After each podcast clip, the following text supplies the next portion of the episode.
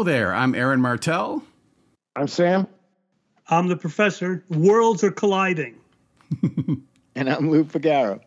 And welcome to Ridiculous Rock Record Reviews, a podcast where we talk about and review a rock album of our choice. On this episode, we have a big roundtable with two very special guest co pilots and fellow podcasters joining us. From the great State of Amorica podcast, we have the two hosts with us, David Hudson and Ian Rice. Fellas, welcome to the R4 podcast. Oh, thanks for having us on, guys. Really been looking forward to this. Pleasure to be here with everybody. Yeah, looking forward to it, Aaron. Thanks for having me on for a third time. Yeah, absolutely. This is going to be great. And since we have the foremost Black Crowes podcasters here with us, why don't we review a Black Crowes album? We've already done the Southern Harmony and Musical Companion and Amorica, so David suggested we review the Crowes' 2001 album, Lions. So, David, let's start off with you. You did the Southern Harmony review with us, so why don't you give us like a quick recap of how you got into the Black Crowes and where you come in with Lions? Uh, just like everybody else with Shake Your Money Maker. And then uh, Southern Harmony came out. I really liked it. And I was just kind of a casual fan, honestly, during the 90s. And when they did the tour with led uh, with Jimmy Page, I just became a massive fan and went back and realized I didn't pay quite enough attention to Three Snakes and Amorica. And uh, Lions was actually the first album that came out after I had just become a freak about it. And so uh, it was one of the most anticipated albums for me that I, that I've ever had. And uh, it is as divisive amongst the fan base as it can be. You'll see Ian and I have a little bit different opinion on it than most of the other Black Crowes fans. All right. Ian, this is your first go around with us, so please tell us your Crowes history and where you come in with Lions. I kind of came in with the Crowes around Southern Harmony time. You know, I was into Remedy and, and you know the, the singles off the album, but I didn't really do the deep dive until I discovered the Three Snakes and One Charm album, and then I was instantly hooked. But the Lions tour is actually the first tour I saw the band on. I saw them at Radio City Music Hall in New York City, and uh, just you know that was much like David. That was the the full point at which I uh, I was a knucklehead, a Black Crowes knucklehead from there on out. You dove in. Yeah, that's right. Sam, your history. Well, I, I came in, you know, like everyone else with uh, Shake Your Moneymaker. Um, I, I liked, you know, Otis Redding's version of uh, Hard to Handle, and when they when I saw somebody remake it, you know, I know it's been done a million times, but I liked I liked the Crowes version, so I kind of hung with them, and I got to see them a few times. Um, after I saw them the first time, uh, I was I was in because they were great. I have seen them a couple times after that. You know, I've seen them four times, but there were the two in the middle were fucking horrible. but I was like, I love the music so much, I stuck with them, and uh, and over the years, I just became that's that's one of my bands. I I, I grew up with them, and I, I, I think they're very important. They're very important to me. You know, they were top ten band for me, man. I love them. Great, Professor. Well, I came late to the Crowes. I didn't even really start getting into them until 2005. But uh, I do remember, I have clear memories of hearing three songs when they were released as singles. Hard to Handle. I remember that video being played and jamming, uh, jamming on the jukebox at uh, the NCO club and RAF Chicksands. Those were my Halcyon days. I remember hearing and liking Remedy when it was released, not only because it was a great song full of all the elements that appealed to me, but because it wasn't Nirvana or Guns N' Roses. In 1992, I was kind of sick of both since they dominated the Armed Forces radio. Smells like Teen Spirit and Knocking on Heaven's Door. I had had enough of those. And then finally, soul singing. Uh, I was working as a defense contractor in a three person department that was secluded from the rest of the office. And we could blast our music after lunch without distracting anybody and I just remember really liking this song. And that song in the video was my introduction to this album. But I didn't get this album until after I got Jimmy Page and the Black Crowes when it was finally released on CD because I wasn't going to buy anything off the internet in 1999 or 2000, whenever it came out. I got the CD as a throwaway from Columbia House. The Napster of the of the Gen Xers was Columbia House. So. Lou, I came in at the beginning to Shake Your Money Maker. What was that? 90. Um, mm-hmm. There was Jane's, there was Guns N' Roses, these guys, Blind Melon a little bit later. Music was changing for the better, uh, a more no frills approach to rock and roll. These guys had that Stonesy sound that I like, two rootsy rock guitars with a lanky singer with a plucky attitude, sort of like Guns N' Roses with a hippie for a singer. Two years later, they blew my mind with Southern Harmony and Musical Companion. Then two after that, Amorica to a lesser extent. I bought that because of the Hustler cover it had. But the uh, but by the time Three Snakes came out, um, there was like one or good two good songs for me, and the rest didn't grab me like uh, the first two did. So by the time you uh, by your side came out, I think I bought it, but there was like one song that I liked on it. So I completely ignored Lions until last week when I started listening to it. Uh, actually, two weeks ago. So that's where I come in with this album. All right. Uh, okay, confession time. I dig the Black Crowes. Liked them ever since I heard Jealous Again on the radio and saw them open for Aerosmith. I got the first three albums pretty much right when they came out, and I like all three Your Moneymaker, Southern Harmony, and Amorica. But then I just stopped. And I'm not sure why, but by the time Three Snakes and One Charm came out, I, I checked out of the Crowes. And I do remember when the records were released, and I always thought, oh yeah, Black Crowes, good band. But I'd never picked up any of the albums past Amorica. And Lions was really foreign to me. I barely even blipped on my radar, and I didn't know a single track off it until about a month ago when I listened to the album for the first time in preparation for this podcast. Now I'll give you some basic facts about this record brought to you from Wikipedia. Lions is the sixth studio album by American rock band The Black Crowes, released on May 7th, 2001 on V2 Records. It was produced by Don Was and was recorded from January to February 2001 at Montana Rehearsal Studios and Theater 99 Recording, New York City, New York. It reached number 20 on the US Billboard 200 chart and has no certifications for albums sold. And here's the band's lineup card. We've got Chris Robinson on vocals and harmonica, Rich Robinson on guitar, bass guitar, piano, and vocals, Steve Gorman on drums and percussion, Ed Harsch on keyboards, and Audley Freed on guitar. There are additional musicians which we'll mention as we see fit. And also, all tracks are written by Rich and Chris Robinson. All right, let's do a track by track analysis of this album. We get things going with Midnight from the Inside Out.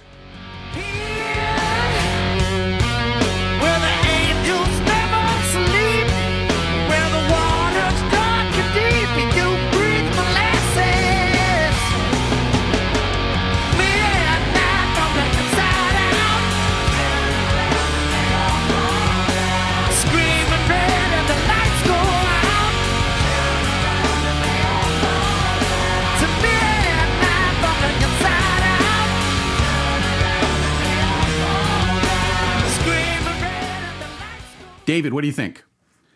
Well, the Crowes are known for having great opening tracks on all their albums, with the exception of By Your Side. I did not like the song Go Faster.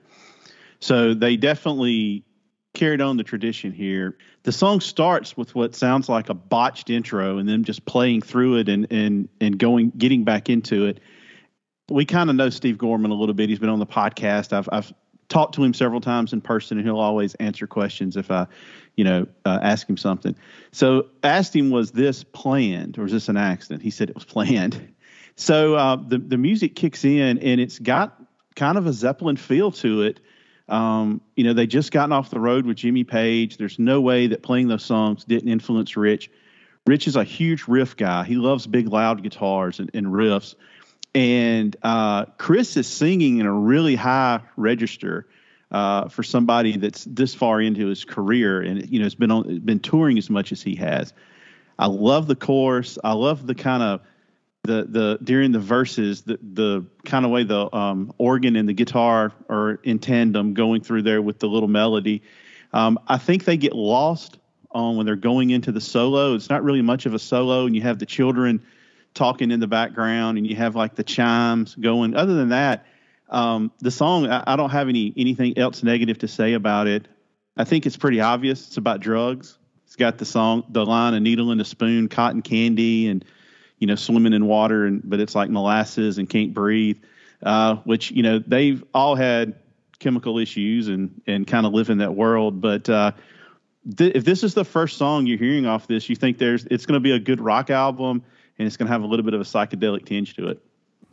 Ian, yeah, I mean, I agree with David. It, uh, there was such a, a great opening to this album and this track, and and they did it quite a bit on tour as well as the as the set opener.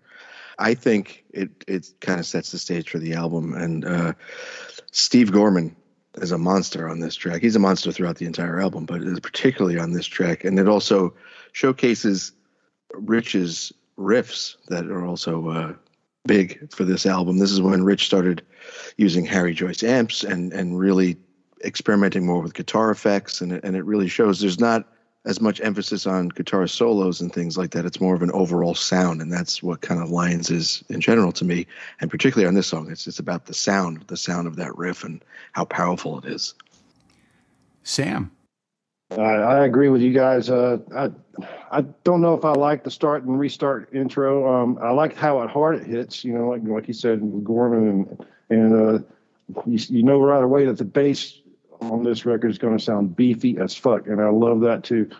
But once we get into it, it's a you know like a blues rock grinder that makes me want to crank it, and most of the records like that.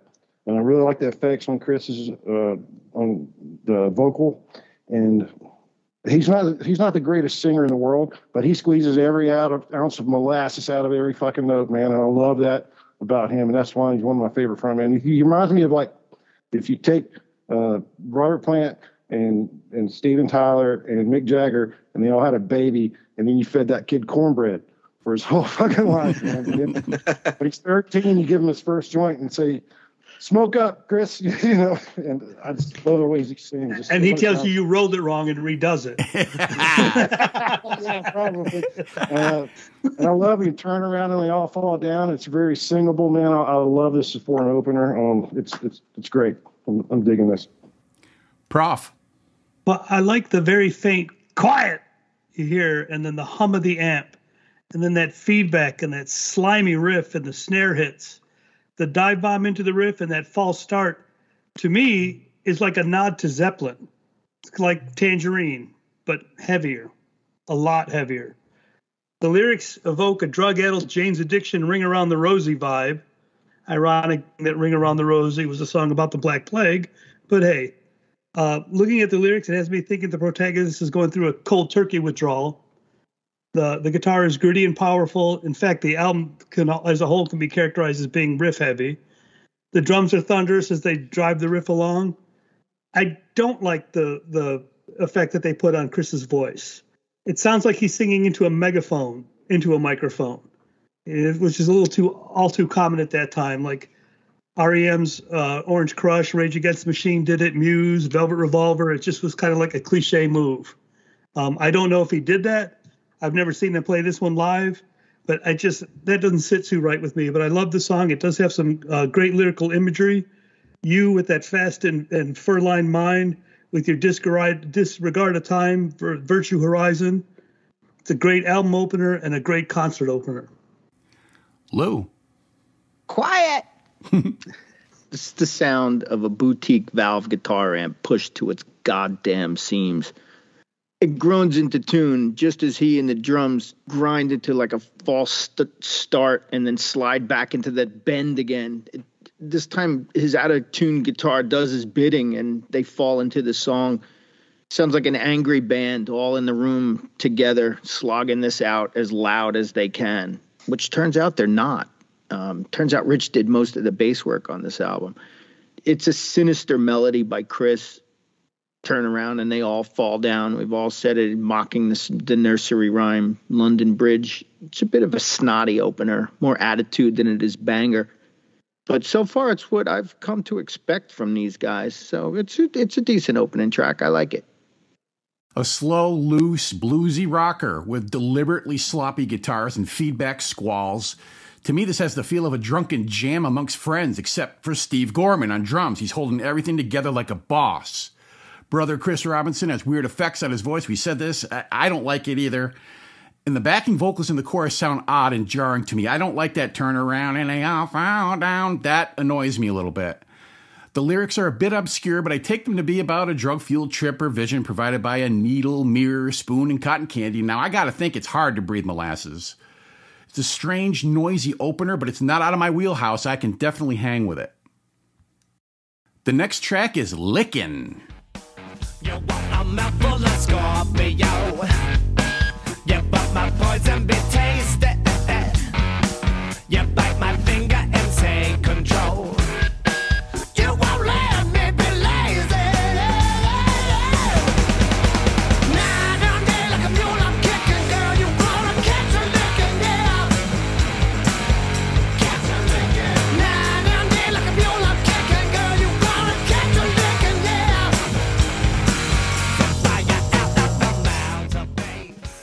Ian, your thoughts?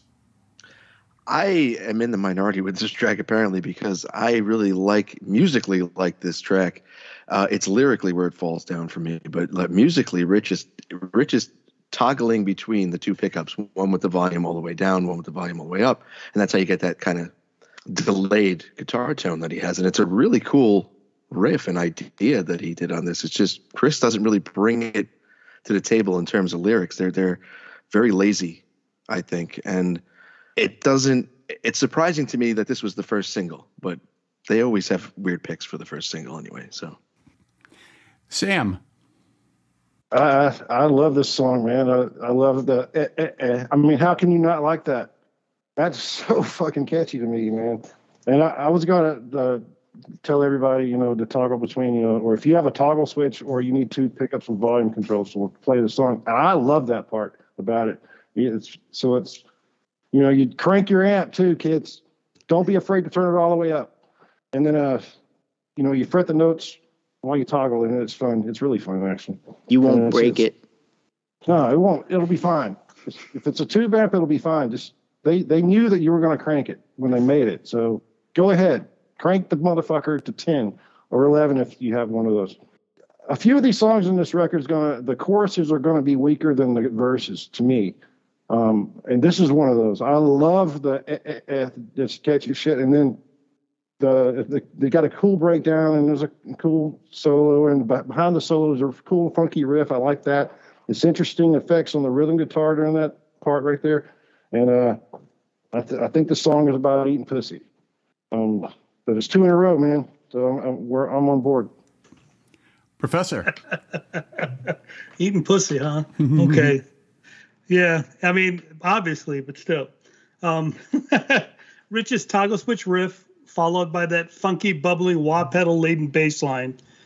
I'm with you, Ian. Musically, the song is thumping, even if it's a full frontal assault on the ears. But mm, I don't like how Chris is delivering the lyrics.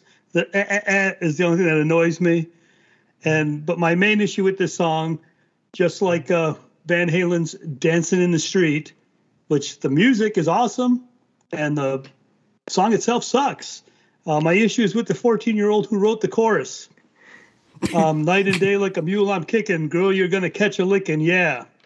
It's funny that he picked you guys picked this album because we just did this, and uh, I have a quote from David Hudson from when we just did it. This is a good Poison song. It's too dumbed down and pandering from a band that gave us Thorn in My Pride, Gone, Descending, Good Friday. Hell, even she gave Good Sunflowers better lyrically by miles. Now, the solo is actually pretty good, but way too short. And at the end of Catch a Licking, Catch a Licking, I keep thinking, who are these guys? Sugar Ray? No wonder this was the one single. This is the one of the most hated singles that the Crowes had ever put out in their library. Now you like that, huh? like that. That struck me funny. Sugar Ray. That one struck me funny. Lou. This reminds me of Jack White now. Like now, what he's doing now in, in his solo career. Even the guitar switch calisthenics. He kind of pulled that from these guys or this song or whatever. It sounds very, very fr- I can name you at least three off of his his latest solo album that remind me of this. Even the vocal delivery. It also reminds me of what Kiss did in Master and Slave uh, in the pre-chorus. It's there's some throwback to that too if you listen to it. Um, it's a funky rocker. It, del- it delivers. I I like it even even with the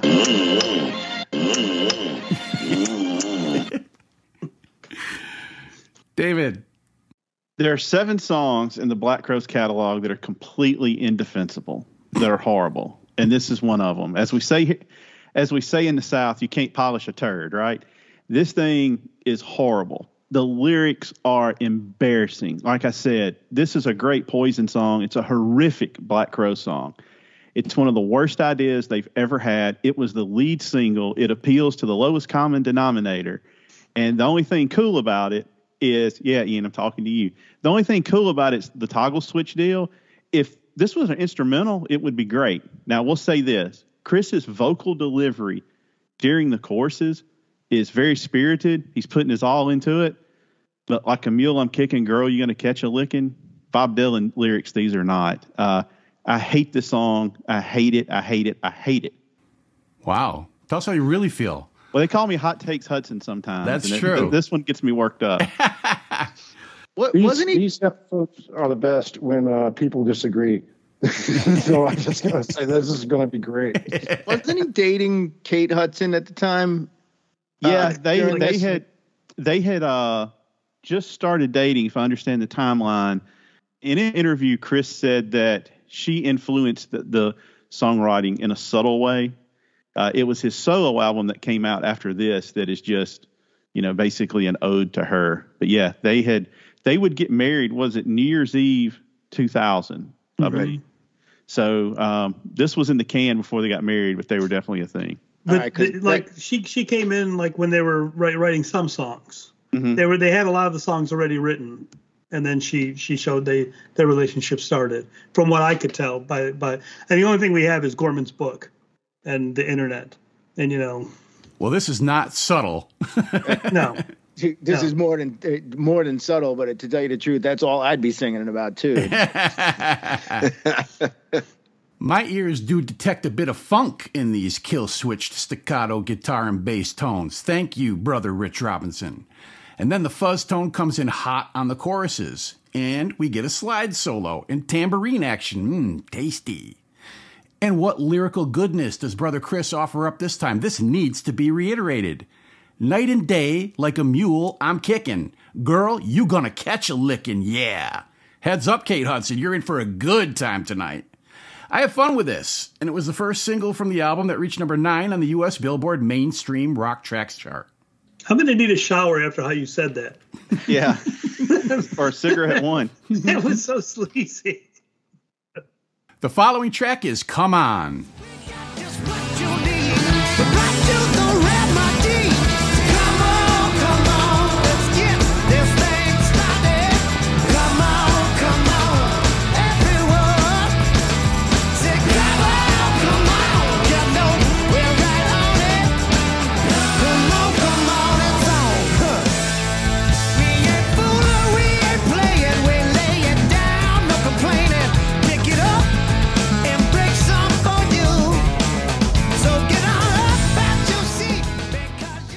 Sam, what do you think?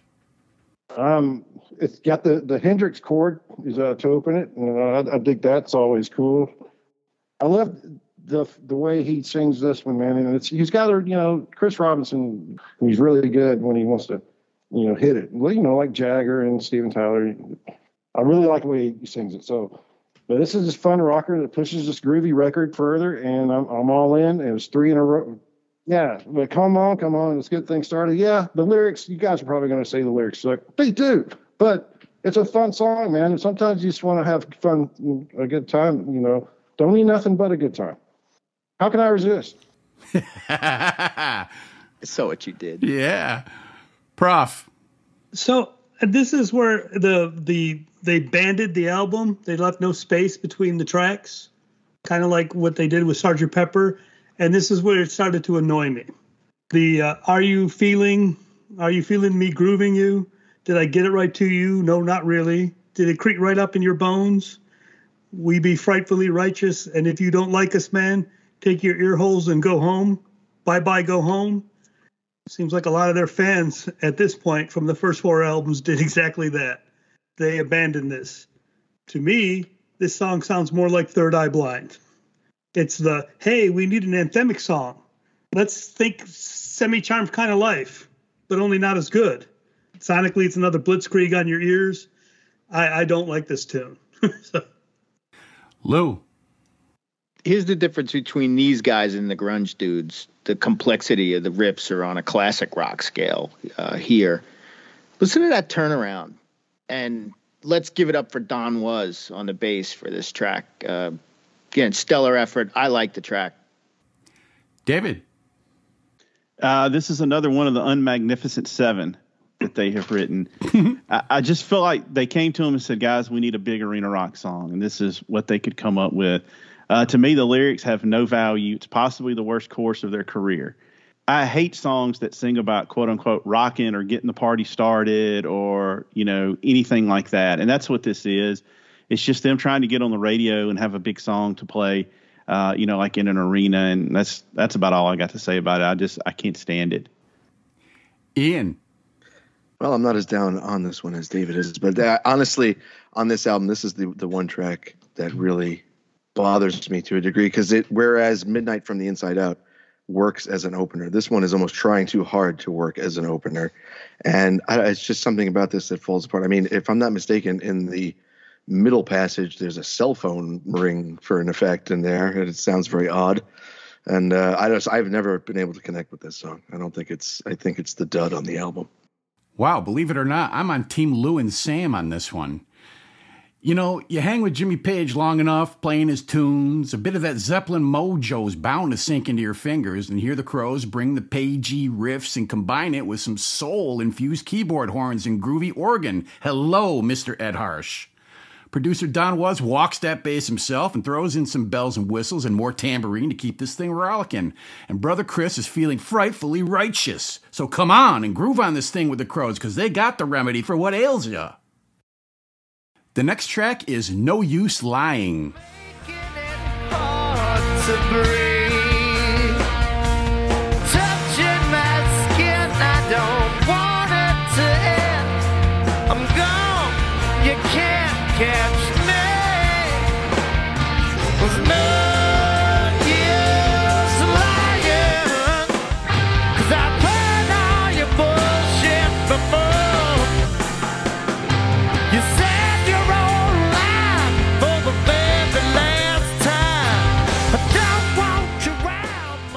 Professor, lead us off.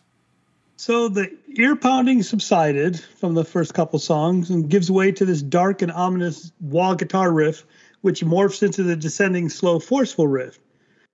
Lyrically, I'm guessing this song is about a girl Chris was seeing.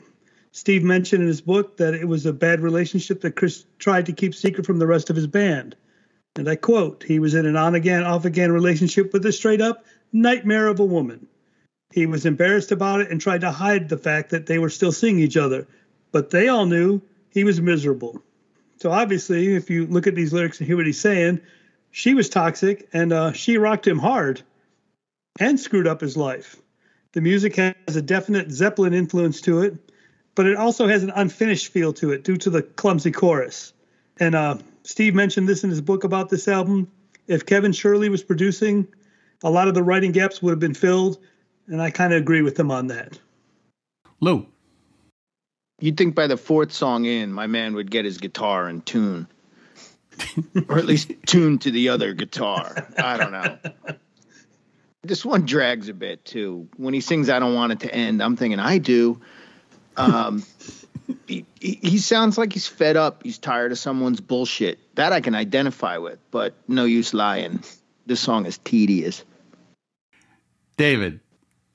All right, so we're getting to the part of the album where they're starting to experiment with different sounds that they haven't really done in their career, and I love when bands do that. Um, I cannot stand when bands just keep putting, you know, ACDC. I guess is the only one that can get away in my mind that can get away with it. In my opinion, Steve Gorman's the star of this song. His drumming is just it's heavy. Uh, he's doing these great fills on it, uh, very Bonham-esque, some of it. I like the sludginess of it. When I was listening to it, I was like, you know, Jerry Cantrell might like this one. You know, it's so it's so sludgy.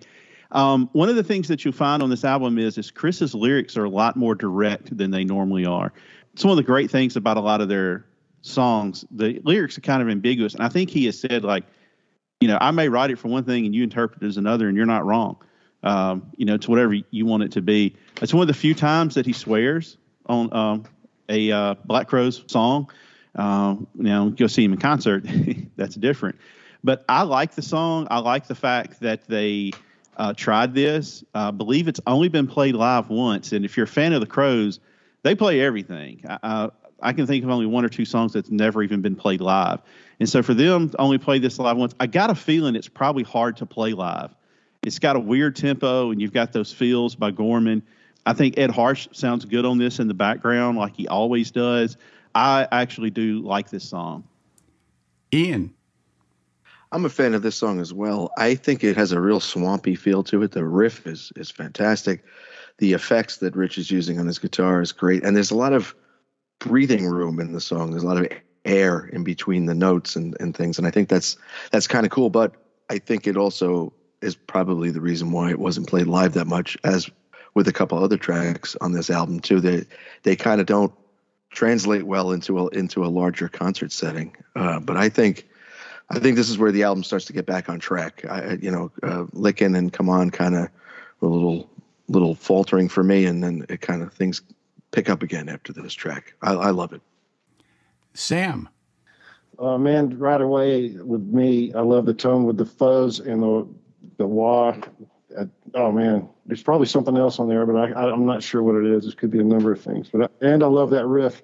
I love the call and response part in the verse, man. Again, they keep having strong verses and weaker choruses. To me, to my ear, um, I don't mind choruses at all. Is what I'm saying. I think the verses are just kind of it's stronger for me, and I love the way Chris sings it. uh, It's fantastic.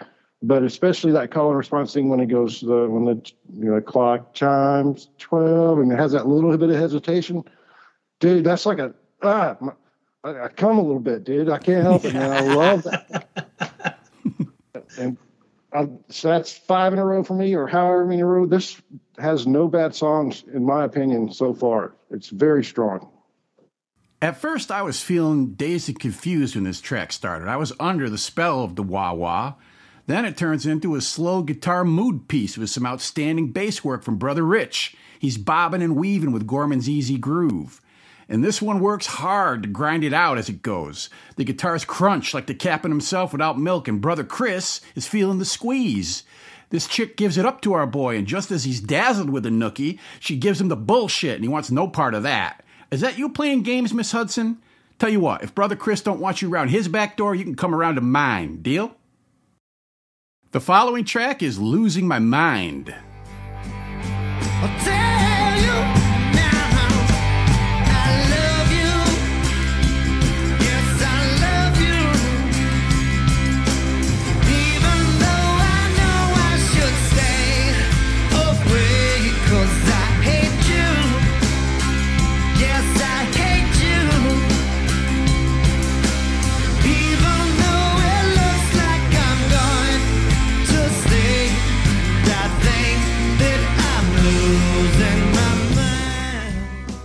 Lou, let's have it.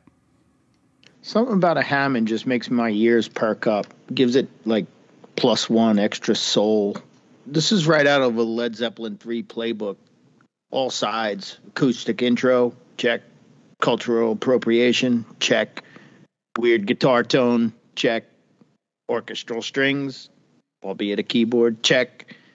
I, I get a bit tired of it halfway through, though. The phased out guitar is still out of tune, and the effect makes it worse. Uh, so I'm going to pass on this one, too, dog. David. Well, you know, Chris is singing in a in a much cleaner register this time. That he would go on in sub- subsequent albums to sing this a lot more to preserve, preserve his voice. Um, I like this song a lot. There's several versions floating around in the bootleg world. Bootleg world. There's one that's actually better than this one. I'm sure Ian's probably going to talk about it, but um, you know, it's a very straightforward narrative. I have here. This is their version of U2's "With or Without You." Can't live with you. I can't live without you. You know, he loves this person. He hates this person. He's going to stay with them. Uh, he knows how it's going to go, but he just can't walk away. And uh, for the second time in their catalog, young Rich Robinson gets a lead vocal for a little bit. And Rich's voice has come a long way since then. It was still pretty uh, kind of weak at times. And, and we talk about on our podcast, he picks covers to play that he just nails because it falls in his vocal wheelhouse. I do like the flanger effect on the chorus. And, uh, um, like I said, um, this is their version of U2's "With or Without You." I like this. It's very, very rarely ever been played, like ten or twelve times. Uh, but it's again them doing something they haven't done before, and I, I commend them for that. Ian. I'm a fan of this song too. The, there is another version of this that came out on a V2 Records compilation that preceded the album, and the electric guitar is much higher in the mix, and it kind of does wonders for it. Because to me, the the acoustic guitar sounds a, a bit out of tune, and it's kind of off putting to me. But I mean, otherwise, I mean, Ed Harsch is all over this thing. Sounds fantastic. Steve, as usual, fantastic, and uh, it's one of the uh, better songs on the album. Sam. Um, I'm a fan of the song too. This is this album is blowing my hair back a little bit. Digging it. You, know, on this song they mellow out a little bit, but I think it's welcome in the sequence. Uh, we got some organ behind some acoustics, and I, I'm in right away. It's got an old school 70s jam band feel. I'm in right away, and I want to sop up a biscuit with it, man. Fucking sweet. I love it. It's like gravy. And like uh like Ian and Doug, David said that it's um one of those I love you, I hate you songs that uh, we've heard a million times, man. And it's fine. Another song again that where the the chorus is not as strong as the verse. I mean, it keeps happening over and over. I don't know why I dig it though. This is six in a row for me, or whatever number this is. I'm, I'm loving it. Professor Permy. This is one of the songs that they worked on with Don Was at Montana Studios in Manhattan as they fleshed out the demos. This song reminds me a little of Memory Motel meets Shine a Light with the gospel entrance organ and uh, Chris and Rich each singing. Chris is on the verses and Rich is on the pre chorus. No matter what I want to believe, nothing like this comes easily. It's the I love you, I hate you. Who hasn't been in one of those kind of relationships? The lyric that strikes me is how your web has been spun and I'm out of my mind and it ain't no fun. She sounds like such a treat, doesn't she? the guitar for the bridge, since it isn't really a solo, sounds like a passage from another band that I can't quite put my finger on. And I kept thinking about it and thinking about it, and I came up with it sounds like Blind Melon Soup, the song. And once again, another 90s thing. Um, Rich's playing is showing a lot of his Page Zeppelin influence. The orchestration and build up really creates a musical momentum to nowhere. Then it fades out. I dislike fade outs. And this one makes me feel like the payoff of the momentum was stolen from the listener. Overall, the song reveals a maturity that has only been peeking its head out over this over this and by the By Your Side album, even if it sounds kind of eh, unfinished. The boys break out the acoustic guitars and try the Zeppelin trick of slapping the acoustic sounds onto the electric ones, while Ed Harsch's organ's hanging back and hanging low, dude's packing. Then Slap Me Silly, there's a string section arranged by some cat named Teese Gohl that damn near takes over the fucking tune and kinda messes it up for me. Is this your genius idea, Don Was? Brother Chris is in love, and no, wait a minute, no, no, no, he hates her. Shit, that Kate is an enchantress. She's beguiled our boy, and he's losing his mind over her. I'm starting to feel bad for this dimwit. I'm half and half on this one. This is a case where the extra goo gums up the works too much for me. The next track is Ozone Mama.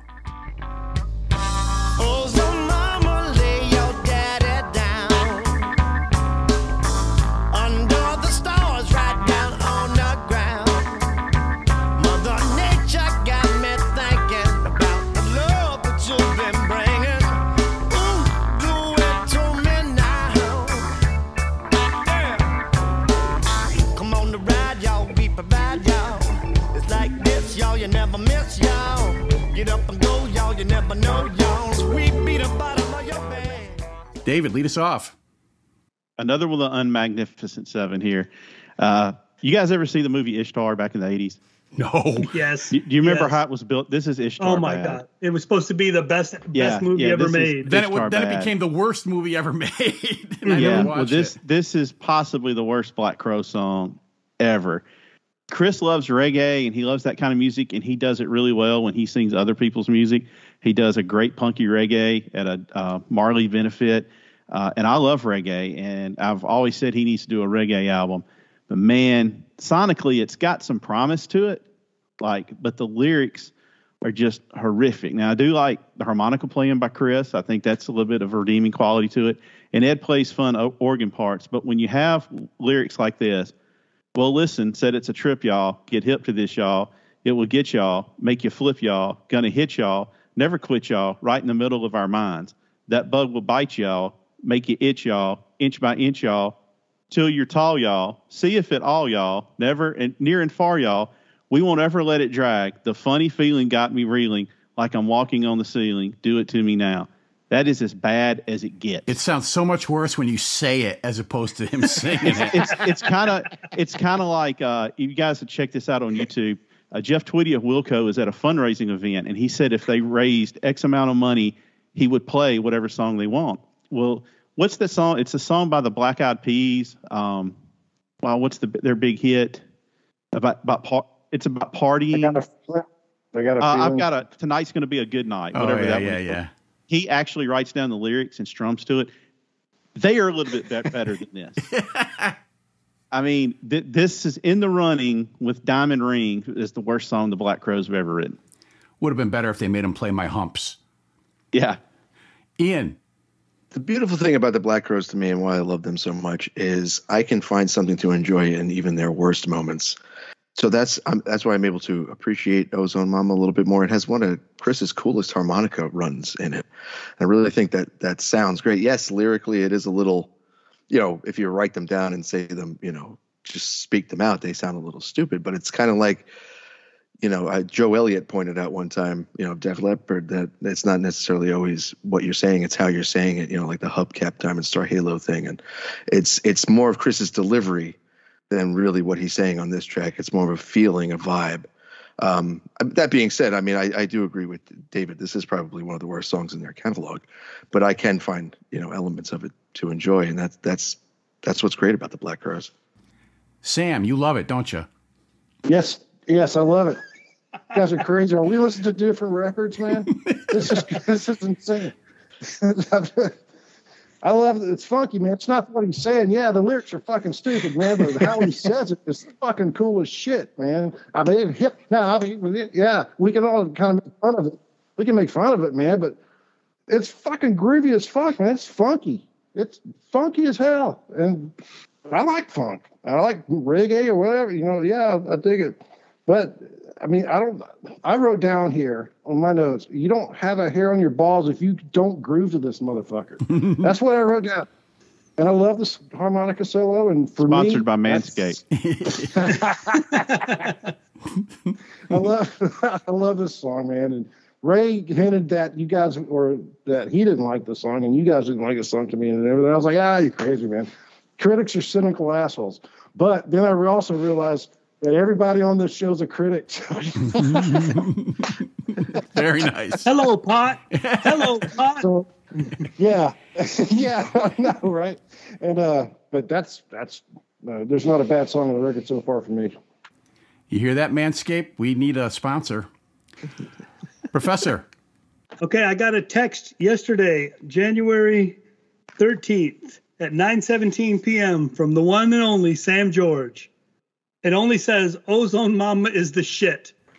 That was it. I waited to answer until this afternoon. I guess I didn't want to I didn't want to bust his bubble. So here we go with that funk organ, that funk again. It's a spacey kind of funk. It's not quite rap, but more of a beat poet scat. I didn't get the reggae part at all. I, I, I don't know how I missed that, but that's what it came to me. The beat poet scat is Chris's approach to the verses, with a little southern drawl thrown in for some good measure. I was wondering if Chris thought that since was the, this was the time of the rock rap fusion, Limp Bizkit, Korn, and the like, that he thought blues funk and beat poet. That's a good type of fusion. Uh, hats off to him for experimenting with new sounds and directions. Maybe with the right producer, it would have been fleshed out fuller and would have been even better than what it is. The wall licks and the organ flashes thrown in and, and doing that call and response talking to each other are kind of cool over that bouncy, slappy bass. I am not mentioning the lyrics at all because they're just, I'm just going to ignore them. Um, it's spacey, hippie funk. The guitar playing starts doing some different licks and throwing different licks in in the second verse makes me, the listener, look forward to a solo after that second chorus. Small musical break and a harmonica solo? What? I feel cheated out of a bluesy funk wah guitar solo here. Come on, give me a little bit. Just a little bit. The outro wah picking uh, only makes me want a full solo in the song even more. Boy, I don't like this song. Lou. now I, I figured out why I'm like almost the polar opposite as as uh, David and Ian on the. I I haven't been listening to the lyrics at all. Um, I just figure they're going to be stupid. Um, so, and usually you guys do such a better you, you guys do such a better job with with taking care of them. So I haven't really been listening, but okay, I'll give it that. Anybody else getting a uh, Manfred Mann's "Blinded by the Light" cover uh, in the intro a little bit with those those keys? I guess it's in the keys tone. Um, they borrow a lot from their influences on this and everything else that they do. They're a melting pot of '70s rock with a '90s mindset. I even get Partridge Family in that intro. I could feel your heartbeat, and you didn't even say a word, right? very chili peppers ish melody line, but it quickly slips back into the Robinson territory. He borrows from Honky Chateau era Elton John in the chorus. The harmonica solo fits perfectly in with the Stones meet Zeppelin influence. I like this tune. Give a little bit. What was that text you said? Uh, Ozone Mama is the shit? Mm-hmm. No, Ozone Mama is shit. you know, I always wondered where Zeppelin's Ozone Baby came from, and lo and behold, the Crowes were hiding Ozone Mama all this time, except the kid don't sound nothing like the mother, as it turns out. This is some more funky soul stuff. Highlights for me are that swinging Gorman beat and Harsch's keyboards coating the track like a soulful painter getting funky with that brush. The guitars smartly take a back seat on this, but brother Chris, what the fuck are you doing in these verses, man? If I hear you say y'all one more time in that goofy ass cadence, I might take a page out of the prof's book and just throttle your throat to shut you up. He does make up for it though with some decent blues harp though. So all is forgiven. There will be no throttling today. I got no clue what he's singing about, and I don't care one iota, but I think he wants to get laid again. I'll go with that. The following track is Greasy Grass River. Now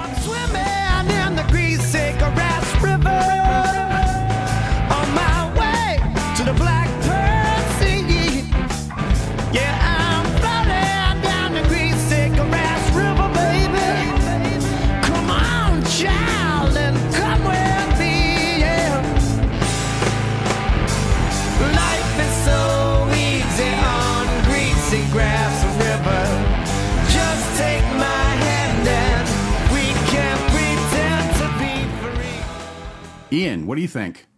This is actually one of the few songs that uh, credits Audley Freed as playing on, uh, playing the guitar. So also Craig Ross from Lenny Kravitz's band is on this one, and uh, I really like this tune. I think Steve is playing uh, in an odd time signature to my ears, and it, really kind of it works. But I, I don't know how he maintains that without it all falling apart. But it somehow all works, and I, I really like the kind of this has a very southern vibe to me. I mean, I know David's probably cursing me out or something for saying that because I'm a true blue northerner here, but uh, I think I think this is an excellent track, and it really works well in concert. They flesh it out a little bit more. It's a little longer uh, on stage, and it's, I think it's great. Sam. Well, what do you guys think? I probably like this song, right? I love it song, man. It's coming strong. I love the delay on his voice. This time, though, uh, the chorus is stronger than the verse. I love like life is so easy that greasy grass river. I love that that descending little, and then the Oz after. You know, the, there's something something we got to say, man. Uh, I gotta speak up because I keep forgetting to say this. The, the Crowes sound different than any other '90s band in the 90s. I mean, I, I disagree with you, Ray, completely. That's just wrong. they sound like a southern rock band in the in the 90s, which that was not popular, man. It was all the Seattle scene and shit when these guys were doing this. And uh, this was after that, of course. This was during like new metal. Limp Bizkit, uh, the Crowes do not do not sound like Limp Bizkit at all, dude. Okay, I had to say that. Poor Aaron. I'm sorry, I forgot to say it last time. Anyways, and uh, this sounds like the classic Crowes, man. And and I, I love the way the it, while the solo's going on, the rest of the guys are hitting hard, man. They're playing like Gorman. Gorman is fucking banging away back there, and I love that. And out of my pocket and out of my mind. It's not bad lyrics. It's okay. It's this is no bad songs on this record so far for me. Professor. Well, I agree with you, Sam, because my first my first notes here are now here we go. This one does sound like the Crowes. Although when I think of a greasy grass river in the south, I'm thinking more about water moccasins, aka cottonmouths, that super venomous snake with the worst disposition you've ever seen. If you ever run into one, trust me. so this song is a little Beatles-esque with some Southern Fried Zeppelin licks to it. Um, it's got a great guitar solo from Craig Ross, who's Lenny Kravitz's guitar, as Ian mentioned. Um, it's a great rocker from an album that seems to me unfocused and disjointed so far. I do like this song. I like the beat that you that you guys pointed out that that Gorman is playing. It's kind of just it's a little behind, and it just kind of rolls along, and that's hard to pull off. But it's just this band is so tight. And then I'm going to complain about the banding of the songs together. Um, one ends and the other one starts overlapping the previous. To me, that feels rushed, and it feels like it's a CD. Let's throw on as much crap as we can. But that's what they did with CDs. I like this tune, and I really like it live. Lou. Would this be a shuffle? It's got a weird time signature, but I couldn't mm-hmm. I couldn't tap it out. It's a slower shuffle, and it's it's not it's not continuous Yeah, like seven. shuffles. It, it's got a it's got a stop beat in it. He It's switches just it up. yeah, Yeah, It it It's three and then four and three and then four and then seven. Hold on, I have to listen to it again. I'll have to count it up. Sorry, I, fi-. I figured you would do it. it changes up, skips through the verses. Uh, a lot of these songs would clean up if it didn't sound like it was recorded on old shitty overloaded equipment. I, I guess that's part of its and the band's charm, though. Um, no snakes. It's got an old hippie flavor to it, and I I could imagine Janis Joplin killing this. Um, I like the song. David. I mean, we just got this funky psychedelic song, like you guys are saying. Craig Ross on here. Craig has a, a long kind of history of being on the periphery with the Crowes. Uh, he did several projects with Chris, and quite honestly, had he not been with Kravitz when they got back together in uh, 05, I kind of think Craig would have gotten the call over Mark, to be honest with you.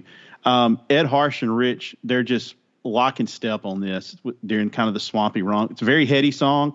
Um, I think it could have fit on Three Snakes or Amorica. Um, the song was elevated live when Mark would play it after he got back in the band. Uh, it was kind of one of the things you wanted to hear, and um, we got these kind of ambiguous lyrics, but um, I kind of think the song is a little bit about going to that place in your mind where you care only about what you enjoy and just getting through the day. Hmm, what can I say about this besides the dumbass song title? Well, the Crowes head into full on psychedelic rock, and it comes complete with the wah wah guitars, burbling bass lines, ah, backing vocals, some groovy syncopation on those drums, and badass leads from one Craig Ross, a cat known as Lenny Kravitz's right hand man, as well as guesting on other luminaries records like Sheryl Crow, Mick Jagger, B.B. King, and Eric Clapton. To me, it sounds like Brother Chris is taking a psychedelic trip down the Greasy Grass River where he can be free and unfold his mystery. Does that mean he wants more sweet Kate Hudson pussy too?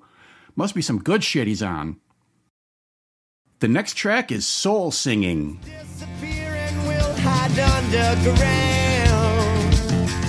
And we'll get high and we'll feel safe and sound. It comes around.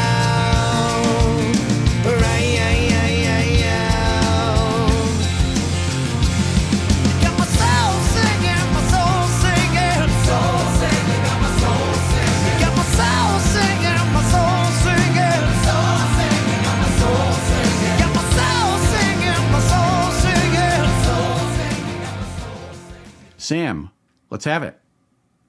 Okay. Um, this is the one of the singles from the album. It's got a, uh, I mean, it's good. It's got the there's some kind of alternate tuning I think they're doing in there, and it sounds great and everything. But ah, man, I like the song. I don't skip it, but the the chorus in this song is like really weak to me. You know, you got my soul singing, got my soul singing. When you just had a perfectly decent, you know, verse where you could do something better than that. I don't know, man. Maybe they were just rushing. Maybe they were getting lazy. I don't know. I love the melodies in the song. When he goes, when when Chris does the been down, that's that's great, man. But then when he goes soul singing, I'm soul singing. You know what I mean? Anyways, I do like the song though, man, and I, I like the choir singers. Um, you know, that's required on every Crowes record, I think, at some point. It seems like, but um, it's it's a good song. I don't skip it, but uh, it would have been a five. Prof. So when I first heard this, I thought it was an homage to Over the Hills and Far Away. And according to Gorman, it originally sounded like that before what we got with what it ended up as. Chris is in love. I think he's a little distracted and he's not really putting as much effort into the choruses. I think that's why I feel that way, Sam. Uh, my love for this song, however, is clouded by the spectacular live versions from 2005, 2006 this kind of makes me view the studio version of this song like I look at Whole Lot of Love studio version. Um, you can recognize the, the framework and the jumping off points and the turnaround, but what they do with it live, the way they stretch it out, transcendent. The only thing that always kind of bothered me when I first heard it was the ya ya ya yound and the ya ya ya yound. I thought, come on, it seems kind of cheesy. But Chris's scat singing at the end, like he's a preacher whipping up the congregation into a frenzy, that the song just makes me just makes it up for more more, more than makes up for it at that point. Lou. The intro sounds like electrified acoustic, plugged in acoustic guitars. Uh, very in your face mix for the lyrics, too. Um, the layered acoustics kind of sound tubby to me, very bass heavy. I can hear Tenacious D doing this, covering this. That yeah, yeah, yeah, yeah, yeah. I think it's a good sing along song, good campfire song. You know, something to bash out on two or three guitars, you know, back in the Alabama woods, you know, another guy banging on a cooler or side of a beer ball, everybody singing along, doing mushrooms. And Sounds like high school, huh, Sam? That's that's, that's sounds like last man. weekend. Yeah. Might have been. Had a good time. David. Uh, probably the last radio hit they're ever going to have. Uh, this got a lot of play when it came out. Uh, my soul singing would be good too if I was going home to Kate Hudson around 2000.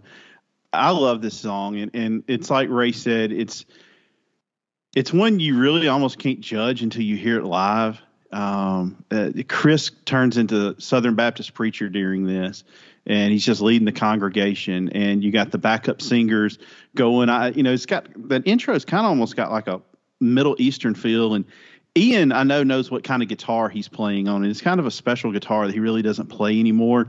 Uh, if you know anything about Rich, he's a guitar freak um, and loves buying all of these like kind of strange boutique guitars. But uh, if you see this one live, it is so much fun. I, I think it's just a happy love song to Kate. Um, when Mark Ford was in the band in 0506, they this one and uh, Greasy Grass River and uh, Lay It All on Me were the ones that I really enjoyed getting to hear his take on. But uh, like I said, this is the last one they're ever going to have that, get, that gets any radio play, and I don't have a problem with it. Ian.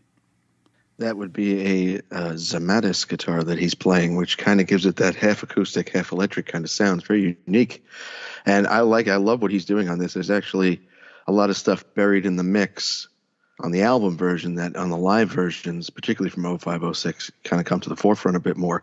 And uh, Mark Ford does add something that ca- kind of became a, signature piece. He kind of um, mimics the melody line that Chris is singing throughout on his guitar. So that's really cool. I think you know this is one of those crowd pleaser kind of songs. You know, it's very easy to sing along to. It has a very the chorus is is repetitive, but it also is you know it's got a hook to it, and um, you know I, I think it was a good choice to put this out as a single, and uh, you know I, I one of my favorites on the album for sure. Musically, this starts off like the Crowes Wanna Ramble On, with Brother Rich imitating an acoustic guitar with a metal bodied electric that Ian described on those arpeggios, and Gorman adding extra tippity tappity tom percussion. Then it goes into gospel territory with Harsch's organ leading the way and Brother Chris coming on like a preacher man. And Don Was keeps it real with some authentic soul singers to back up our boy, in the persons of Maxine Waters, Oren Waters, Julie Waters, and Rose Stone. Must be something in the water. I always say a happy Chris Robinson is a boring Chris Robinson. On the whole, his voice conveys pain better than joy. Yeah, we know, you dig your chick. And she's got your soul singing? No dunce. You got real soul singing behind you, son. Take notes and learn how it's done. This is the other single that reached number 12 on the Billboard Mainstream Rock Tracks chart. The following track is Miracle to Me.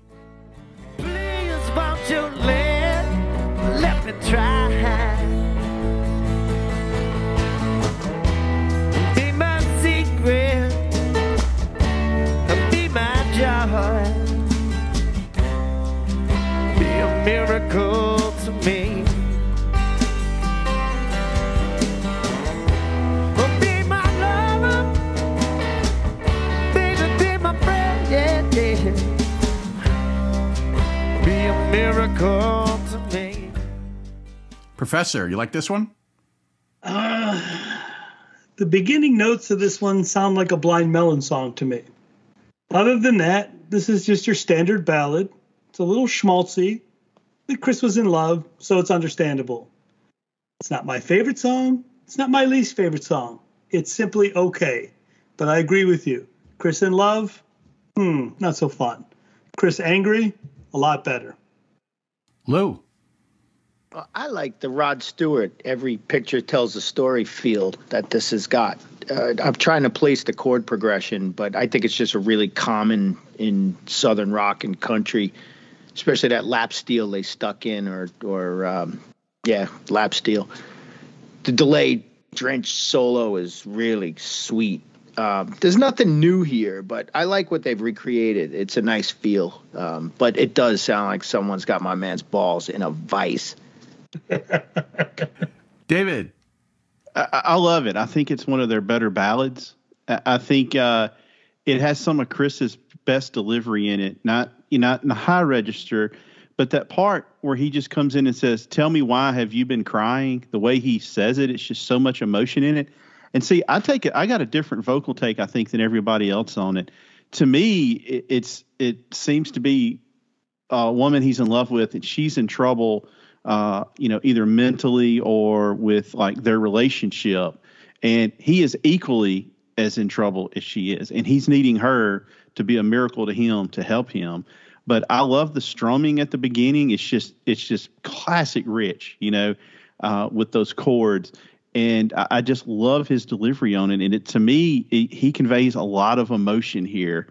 I love just I, I, I really like this song. We did a ballads episode. Uh, it was me, Ian, and uh, Kate Thompson. She uh, she lives up I think Connecticut or Rhode Island, and she was on, and she liked it as well. And there's a few songs that I have found doing this podcast that people are kind of closet fans of. Losing My Mind is one, and Miracle to Me is one. And so um, I take it for what it is. It's just a, a, a great ballad. Like you said, Lou, there's nothing groundbreaking here, but there's nothing bad either. Ian. Yeah, I mean, you know, when I first heard the record, I, I kind of was more of the mindset that it was just kind of standard fare, you know, nothing nothing particularly good, nothing particularly bad. But over over the years of listening to it, I realized there's a lot of cool guitar stuff going on, like what Rich is doing, like Lou had mentioned before, the the delay he's got going on on the solo, which really is an interesting. It was kind of off putting to me when I first heard it, but I've I've grown to really love that.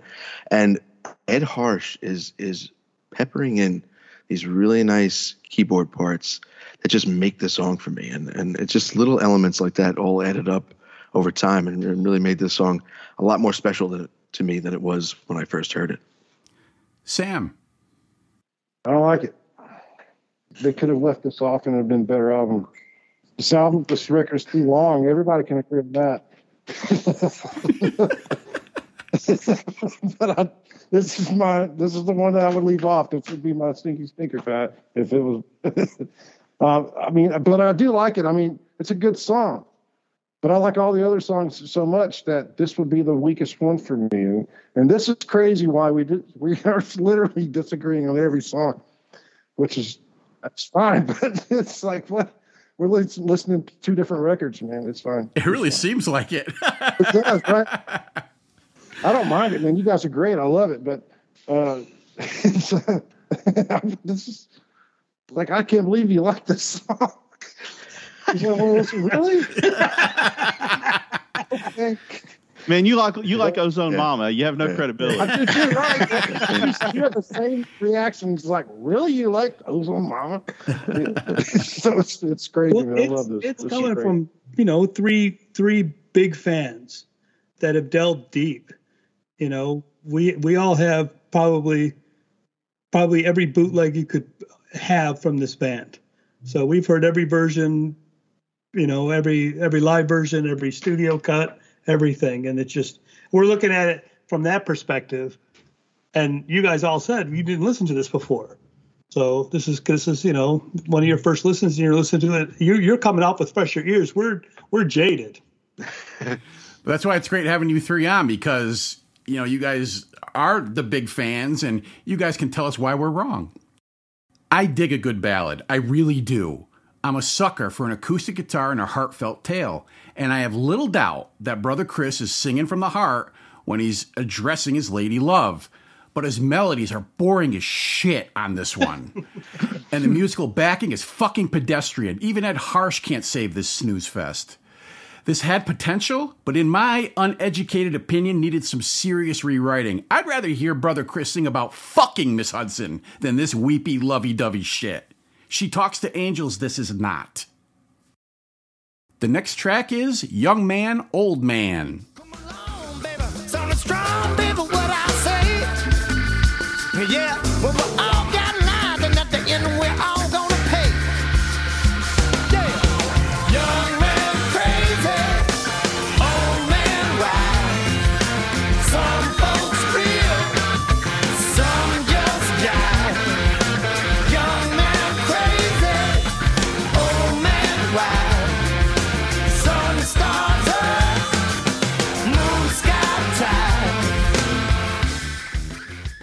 Lou, what do you say? Anyone else hear this and think of the Sopranos? Woke up this morning, got myself a It's got that same sort of that same sort of key that it's in. right? Funky theme from Shaft, Wah Wah Funk. I'm half expecting a guy with a porno stash and sunglasses to walk through the door in red short shorts with his dick hanging out the leg. To deliver a bad dialogue about delivering a pizza to a leggy blonde with a 70s bush growing in between her legs. Straight from Swedish erotica. The breakdown is pure Led Zeppelin before they slip back into the porno funk and Huggy Bear wants his fucking damn money, biatch. You know what they say? Huggy Bears is where the elite meet and come to greet the neat and fleet of feet who are so sweet with the finer things of life. Beep, beep, beep, beep, beep.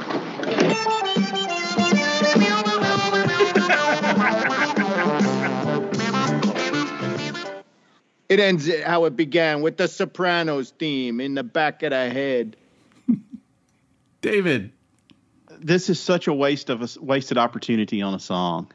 Um, the lyrics are so bad; it just cannot cannot overcome the the cool funk and the, the verses almost have like a dub feel, like a dub reggae feel to them. Um, if the lyrics were better, uh, this would be a much better song. Now, I'll admit I don't like it, but live, a little bit of a different animal. It has a little bit more of a bite to it, and they do jam it the heck out when they want to. But as far as the studio recording, uh, you can't get past the lyrics. I can't. Uh, as an instrumental, this would be great. Or if uh, you know they, you know, put some Curtis Mayfield type s- stuff on top of it, it, it would be great. But it's a huge missed opportunity. One of the biggest missed opportunities in their catalog. Ian. David and I and I've always disagreed on this tune, and I, I love this tune musically. I, whatever elements Rich is experimenting with on guitar, I think they all sound great, and that's always what saved the song for me. But I, it- lyrically, I don't even think it's it's poor. I mean, there's some great little lines in there, like getting high, seeing with three eyes on a rainy day, like it's stuff like that. I think is really cool, and the music combined with Chris's delivery really come together, and I, I think it's a, it's a cool track. I've I've always liked it since day one. Sam, why is it awesome? I agree with Ian. Uh, exactly. I wrote down "Getting High, Seeing with Three Eyes on a Rainy Day" is just a cool lyric, man. That's a that's a cool line. And you know, I don't know what the damn lyrics mean. Usually, man, I don't come to music and listen to the lyrics first. I'm always uh, if if the music's good, then whatever the lyrics are saying, I don't really care, you know, until I get into it like deep, like if it's a Pink Floyd song, then I'll analyze lyric. But I, I love this fucking song. It's just the, that riff, man. Holy shit! And it's like that like I said before, that that bass tone is really beefy here. Uh, Is it is it uh, Rich playing the playing the bass on this one? Okay, yeah, that makes sense. And it's better. This just sounds great, man. And I can really dig that. Uh, and the breakdown uh, when the outro riff, this guy's like the meters, you know, the meters vibe, you know. This is like uh, it's got some swampy ass Louisiana music going on here, man. And I, it's like and going out, man. And he goes after that. He's like, "Does anybody want some?" Let me hear you say that. It's fucking awesome, man. It's a fucking great song. I want to put my fish in the fucking air on this great. This is great song. I love this. Prof. I always thought this was kind of a weird song for them. This is something I'd expect to hear at Burning Man at 3 a.m. after you've been up for four days. Some hippie gibberish about life's ex- existential questions, set to a tribal beat with some cool riffs thrown in, all of us in a circle around a fire. The song grew out of us uh, out of the song "Old Man of the Midnight Sea." At least the main riff did the bum bum ba-dum ba-dum bum. Um, that was a song about seeking answers to life's questions from the old man at the midnight sea. Sun, stars, earth, moon, sky, tide. I got the same the same line everybody else has said about getting high, seeing with three eyes on a rainy day. I've been dusted, busted, and blown away. Uh, the wah playing and the conga-like drum pattern during the verses is just cool. We've all got lines, and at the end, we're all gonna pay. And here's where this bothered me when I when I heard it because I haven't heard this this version for a long time. The riff that they start playing after that, um, during the chorus, is from the next song, which threw me because I kept going, "Where do I know this from? Where do I?" And I kept I kept looking at every other recording I had of them, every other studio thing I couldn't find. I couldn't find it, and then I let it play through, and then it's Cosmic Friend. The second chorus adds a harmonica. I'm not sure the harmonica player is playing the same song.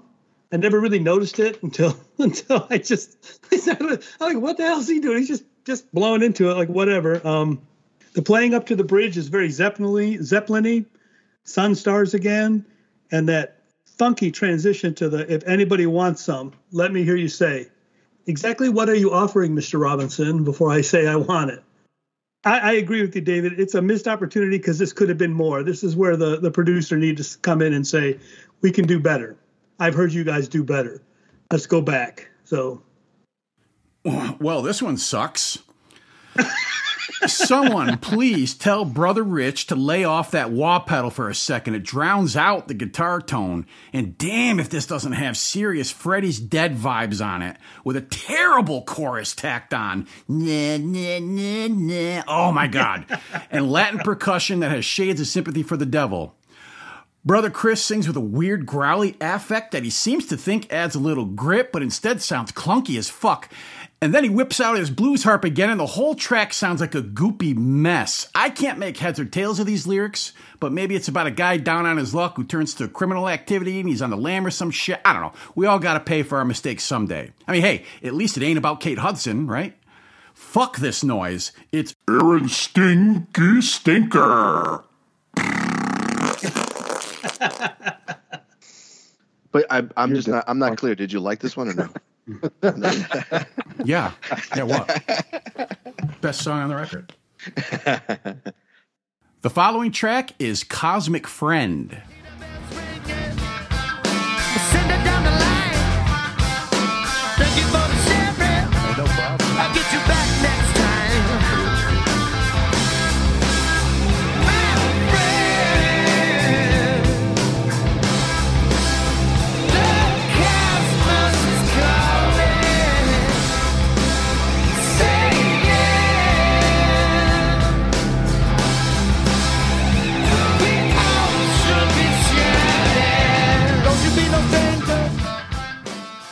David, what do you think?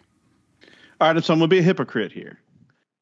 I have just tooled on Chris for some of his lyrics, and and these are not good lyrics, but there's something fun about this song that I really love.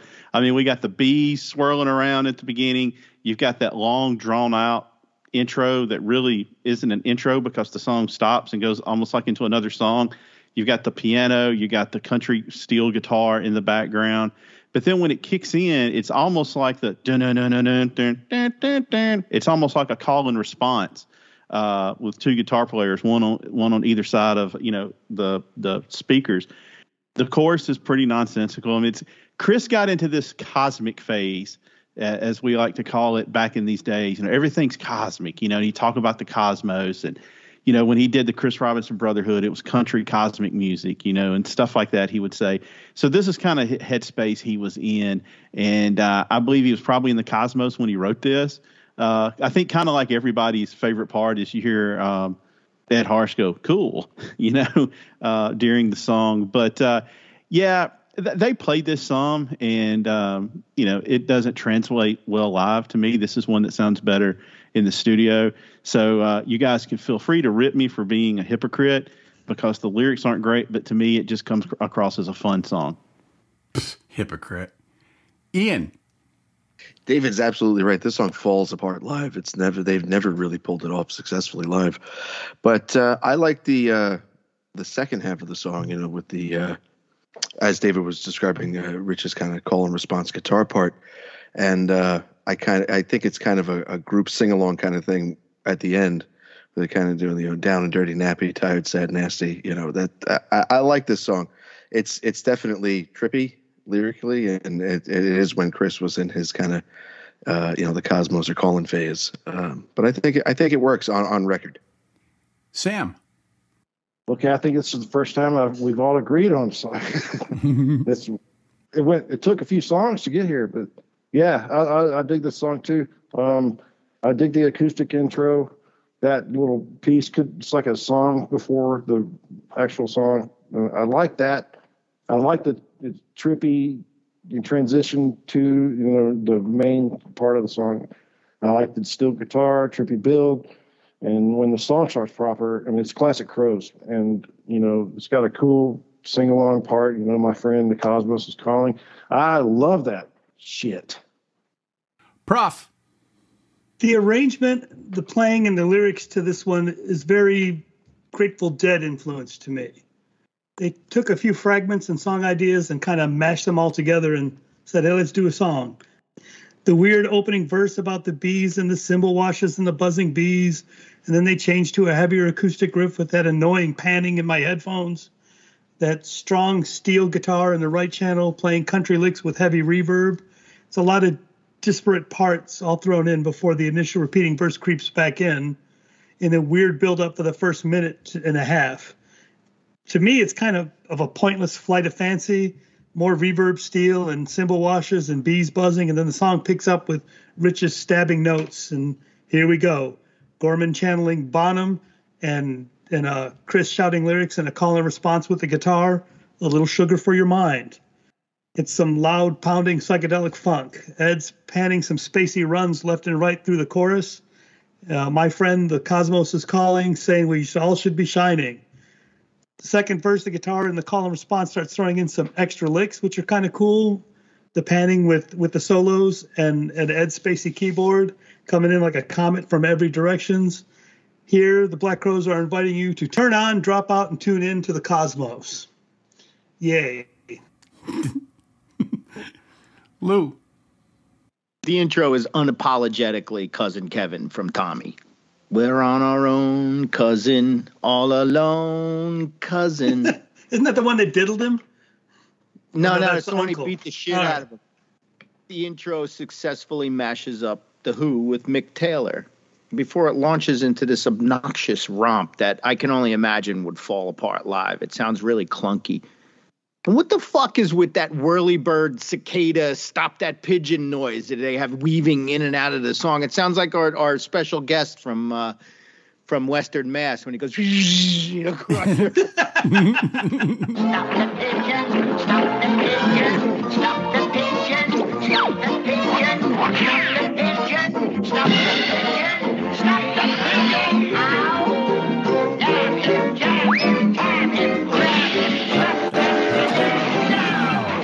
I love that cartoon. It sounds like a 73 Buick with a squeaky alternator belt just driving up and down the street while they were trying to record. It's really fucking annoying and it puts me in a shitty place. I find myself reaching for the skip button because of it.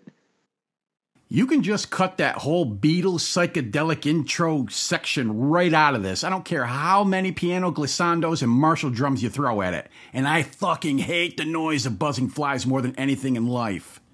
Then it becomes a Zeppelin esque thumper with heavy guitar riffs, and I get more interested. Plus, the solo has a sloppy, pagey feel. It's a tale of two tunes, and I'm definitely on team two. I'm sure these lyrics are about some kind of hippy dippy, connect me to the universe, we can all groove in the cosmos, some kind of crap, or maybe it isn't. This is one of the songs on the record that confounds me. There's stuff I like and stuff I don't, but ultimately it's way too disjointed and needs more work. The penultimate track is Cypress Tree.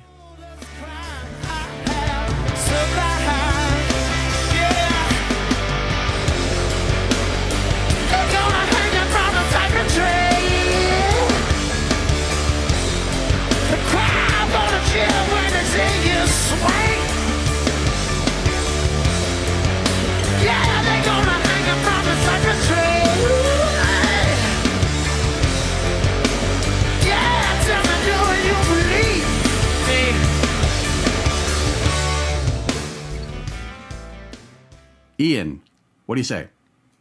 This is such a great tune to me. I mean, it, it it does get criticized for being reminiscent of "No Speak No Slave" from Southern Harmony, but I I, I never really fully saw that. I mean, yeah, um, guitar wise, there are a few similarities, but uh, and I'm not a tremendous lyric guy, but I think some of Chris's coolest lyrics are uh, from this album and from the catalog in general are, are in this uh, in this song. You know, things like uh, "Glory, Hallelujah," I "Raise my glass up to you and bow my head with utmost respect." I think it's only fair to warn you. There's a storm that's coming up on you, and like the wind and the rain, my words are direct. I just that that is very cool to me, and for a non-lyric guy to focus in on on lyrics, they had to be uh, something pretty cool. But uh, this this song's a, a a total winner for me. Sam. I agree with Ian. Um, um, exactly what he said. And also, though, the Chris sings this chorus like a like he's got a got a he's possessed like a by a funky demon or some shit, man. Uh, when he says they gotta hang you from a cypress tree, and he just does something, and it has the same thing. Like he might have a uh, Ray might point this out that he's got a uh, a megaphone in front of the mic or anything, but it works. I love the way he sings this shit, and I dig everything about this one. The flange, the strings in the back, the faint piano banging that one note, the way it ends. And by the way, there are no fade outs on this whole record except for No Use Lyin'. So, Professor. Instead of the thorn shall come up the cypress tree. Isaiah 55:13. They always got to have a little bit of the Bible in their stuff. That's just the way that they are. Cypress tree is a member of the redwood family, meaning tall, ancient trees. Yes, Sam, I dislike the vocal filter effect on Chris's voice in this song. But some of these lyrics, damn. By the way, this song was dedicated to George W. Bush on October 21st, 2005, as he left the town of Los Angeles. Ian took the lyric I was going to take about glory, hallelujah. And the other one that struck me is it's a funny word, friends. You get beginnings and you get ends. I guess I see you when we're ashes again. I guess they're going to hang you from the, the cypress tree and cheer, buddy. Prefer to hear a live version of this. It really shines live. The studio version doesn't kind of con- convey the same force, but this is a really strong song anyway. So, Lou. This is recorded really hot.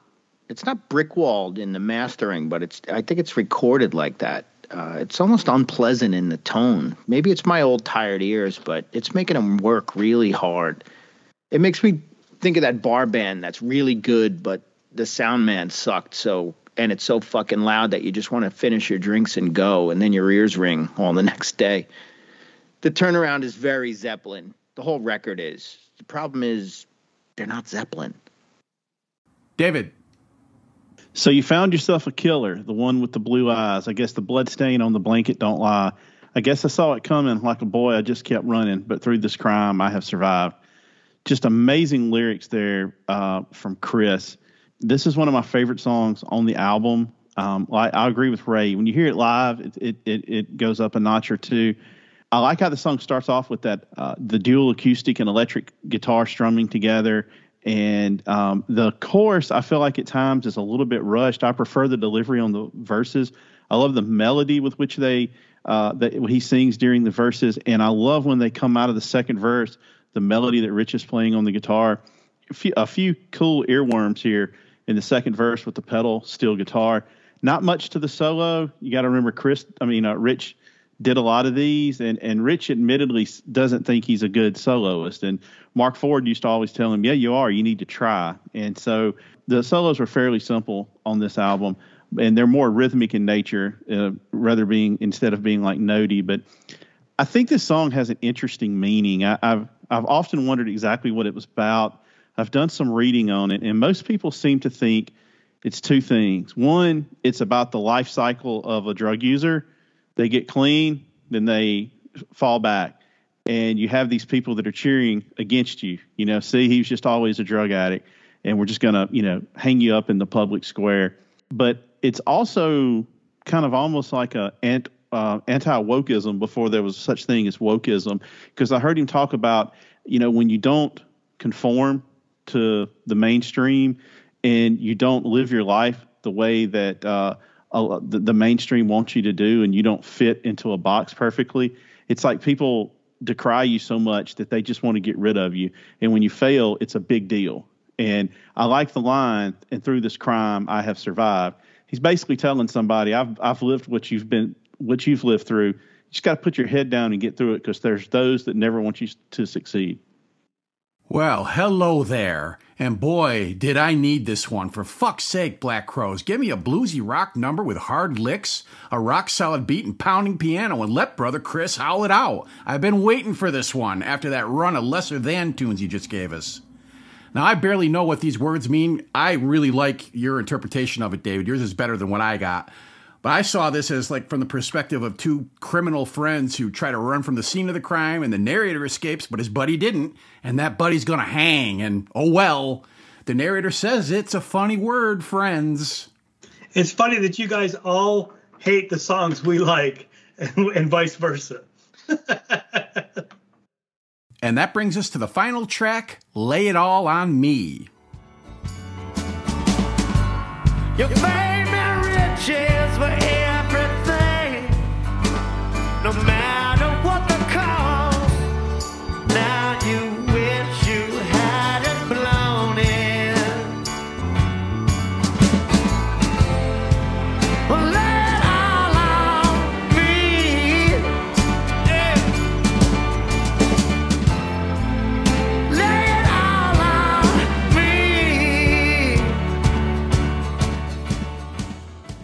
How about this last one, Sam? I like this song. It's a good way to end the record. Uh, to me, I'm not sure what it's about, but when I when I read the lyrics, it, it was like, uh, you know, an old friend con- consoling another friend who's been through some shit, you know, needs needs a place to, to crash for a little while, you know, and you know, I've been there, so I re- I relate to it on that part, and you know, it's fine at, at the beginning, but then it builds, and I like it even more as it goes. I like it. Uh, the way it's it's, it's built subtly. I mean, it's like it's like it doesn't like here's the part where we're going to build it. It's building the whole time of the song. I like that. My favorite part of the song though is when the slide solo and then Chris ad libs, lay it on me. That's it's it's pretty, man. It's it's building and like to an epic coda, but it's letting everything breathe. And I really love that. And I could I could listen to the song. They could have lost the song and put this in the middle of it, and I'd have been fine with that too. I think this is uh this is one of my favorite songs on the record, actually. Professor. We agree, Sam. uh, come That's on down. Come on down, crooked man. Step on up, broken man. Well, it's okay to come cry, troubled man. Just ease your worried mind and rest a while. It's a similar mood to Amorica's Descending. This is a redemptive ballad that builds and builds into a crescendo. Only this song is about someone who blew it and is struggling to regroup and rebuild. So come on, take a step out. Come and vent your spleen. Talk about it. I've come to see how you were doing. It's been a while. Looking back over your shoulder, you were restless and you were wild, always running away. Once was young, now is older. That lay it all on me and that soaring solo This is just a really strong way to end this album, which is another thing that the Crowes do really well. Lou. I laughed as I wrote that last song review and then started this one. I was ragging on them for not being Zeppelin, so they started sounding like Rod Stewart. This comes across as a good album closer, like Aerosmith's Home Tonight, a good going home feeling, slow blues burner with that hairy, rambling solo at the end. Extra points for the orchestral John Paul Jones keys and not fading out and giving us a proper ending. Like this track. David. To me, this is top shelf post Marc Ford Black Crowes. Uh, it's probably a top 20 Black Crowes song for me. Um, it takes some real chutzpah to tell Ed Harsch, set this one out, and I'm going to play the piano on it. But that's what Rich does. But it works because while it's not technically as proficient as Ed, there's a kind of a sloppiness and a feel to it that I think add to the song. Um, so I was reading about this, and apparently Gorman went up to Chris after the lyrics, and he really liked them. And he said, uh, "Is this about your father?" And Chris said, uh, "No." And Steve told him, he said, "Cause it's about you." And he said, "Isn't that right?" And he said, Chris looked at him and said, "Maybe," and walked off. Uh, I think this is somebody that has lived through a lot of years, and Chris would have probably been around not much older than 30 at this point. And, you know, they hit it off so early. Rich was 16 years old when he wrote She Talks to Angels, you know, and so they just, they never had real world experiences. They just went straight into this eat 'em up, spit 'em out music business. And by this point, they had gone from the cat's meow to kind of also ran. And then Jimmy Page brought him back into the public spotlight. And I just think it's somebody that this life has really worn on and feels like he's probably lost some years that he's not going to get back. And part of it's his fault and part of it's not his fault. Uh, as far as the playing on it, the outro is one of my favorite codas of all time. Uh, if you see him play this in 0506 when Ford was in the band, it's epic, just epic. The way he came in with the slide. Um, it's a great song in the album, just like uh, Amorica on Amorica. Uh, descending is just the perfect way to send you home. And, uh, you know, th- this ends an album that you take away four or five songs and add a couple of the B sides that they recorded on that. And it's a totally different album. But like I said, uh, this is top shelf post Marc Ford Black Crowes. Ian. I'd have to agree with David on this one. Wonderful way to close the album. This song has such cool dynamics to it. Lyrically, it's really cool. And it at the end, it showcases some of Rich Robinson's finest lead work. I don't think a lot of people realize that that is Rich Robinson playing, but uh, you know, I'm become very adept over the years at picking out his style. And uh, you know, it's it's it's a nice after after Cypress Tree. It's almost like in uh, in gospel tunes where you have like a cool down kind of thing. That's kind of what the beginning of "Lay It All on Me" is, and then of course it just ramps right back up dynamically. But it ends the album on a really good note. The ending of it, honestly, to me, is I think is almost an homage to "Fearless" by Pink Floyd at times, with how it kicks in with that slide guitar toward the end, and, and you have you know have the play out. And they they obviously have covered that song a lot with Marc Ford and with Luther Dickinson, but uh, yeah, I, I just this is such a good song to end this album. David, you have just invoked Sam George's superpower. Oh, I love it. Uh, yes, uh, I could hear that in in there. Uh, well played, sir. Uh, I'm a Pink Floyd nut, man. I'm a Pink Floyd nut. Take that, Ed Harsch. Brother Rich wants to tickle the ivories this time, but don't worry, he'll let you play with your organ. And then it develops into a big Elton Johnish piano ballad, including the strings, which are used properly this time. They enhance the emotional weight as opposed to overwhelming the other instruments. This is a well written song, and the big bluesy slide guitar solo that closes it out is tasteful and choice. Good job, Brother Rich. Brother Chris emotes about an older guy looking back on his younger life choices with regret.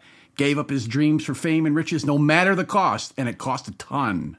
The narrator says, I'm here for you. Let it all out. I'll take some of that weight.